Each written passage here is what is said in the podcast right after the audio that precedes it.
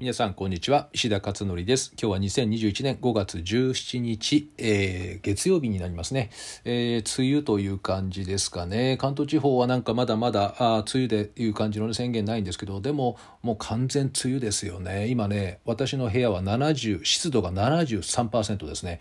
70%超えるとやっぱりかなりなんかこうベトベト感がね出てきますよね。これ結構ねあの答えますねなんかね。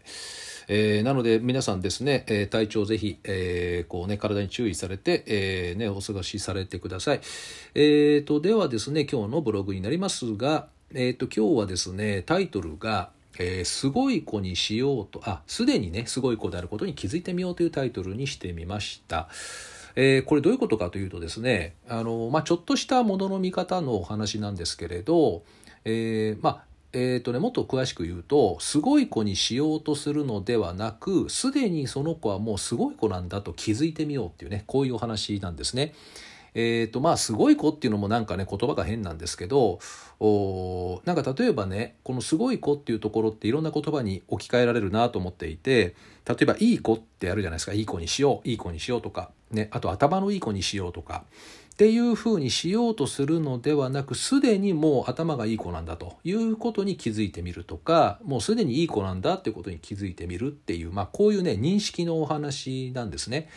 でこのもちろん、まあ、子供って育てているわけだからだんだんとねこう変わっていくっていうのは当然あるんですけどでもこれねある意味私のもう信念のように思っていることがありましてねそれ何かというともう子供っていうのはですね、えー、生まれながらにしてものすごいポテンシャルを持っているあと感度も高い感性ね感性もすごい鋭いとかもうねすごいなんかものを秘めてるなっていうのをすごい感じるんですよね。でこれはもう私の信念だからちょっとね人によってどうかどうかっていうのはあるんですけれどだからもうその子の中にはそのすごいものが埋まっているのでああこの子ってすごい子なんだみたいなそういった認識を持つとですねおそらくなんか対応方法も少し変わってくるのかなっていう気がするんですよね。うん、だからまあもっと別の言葉で言うと種植物で言うと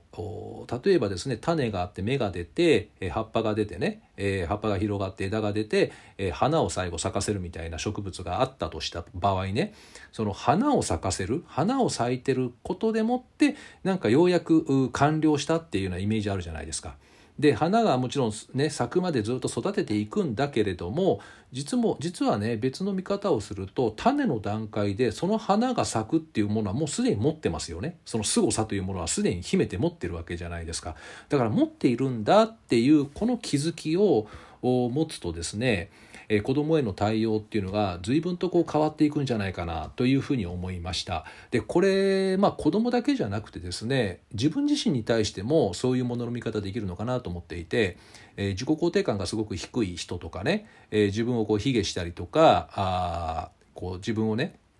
罪悪感を持ってるとかねなんかいろいろありますよね。そういう自分自身に対する引け目だったりとかね。だけど自分自身もやっぱりその DNA の中に何かしらのこう化けていくものだったりねその才能だったり能力だったりっていうのは何か秘めて持って生まれてるんですよね。私はそう信じてるので。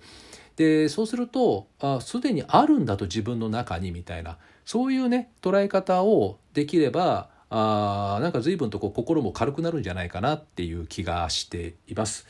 えー、なのでですね、まあ、こういう今日のねお話すでにすごい子であることに気づいてみようとかね、まあ、そうは言ってもなんかいやこの子どう見てもすごくないでしょうみたいなねなんかそういうふうな思いってあるかもしれないんだけどでもあえてねそういう認識を持ってみるっていうのを試してみるのもいいんじゃないかなっていうことで今日は、えー、このお話をですね書いてみたということになります。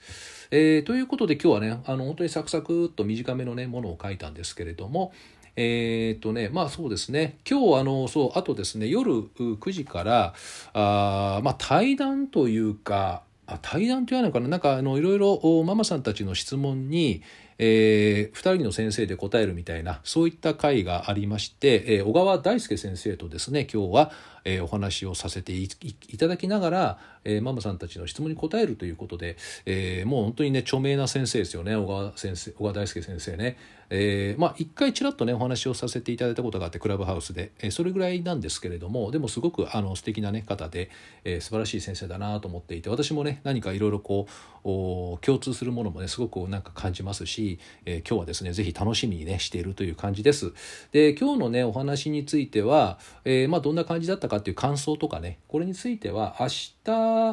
そうですね。ブログに書いて明日なんかこの音声でお話ができたらいいかなって思っています。うん、まあそうですね。どんな感じになるんでしょうね。ちょっとね私も初めてかな。そういうやり方はね。対談みたいのはあるんだけれども対談じゃないもんね。今日のお話っていうのはね。えー、なのでまあ本当にねあの久々にこうなんか初めての体験っていう感じですかね。これをね今日は夜の9時から11時ですね、ズームを通じてやると思いますが、まあ、結構な多分多くの方が参加されるようですね。えー、ということでまた、まあ、事前のお知らせってことになりますけど、えーまあ、感想についてはまたあ明日あお知らせしたいと思っています。では今日はですね、えー、この辺りで、えー、終わりにしようと思います。ではまた明日お会いしましょう。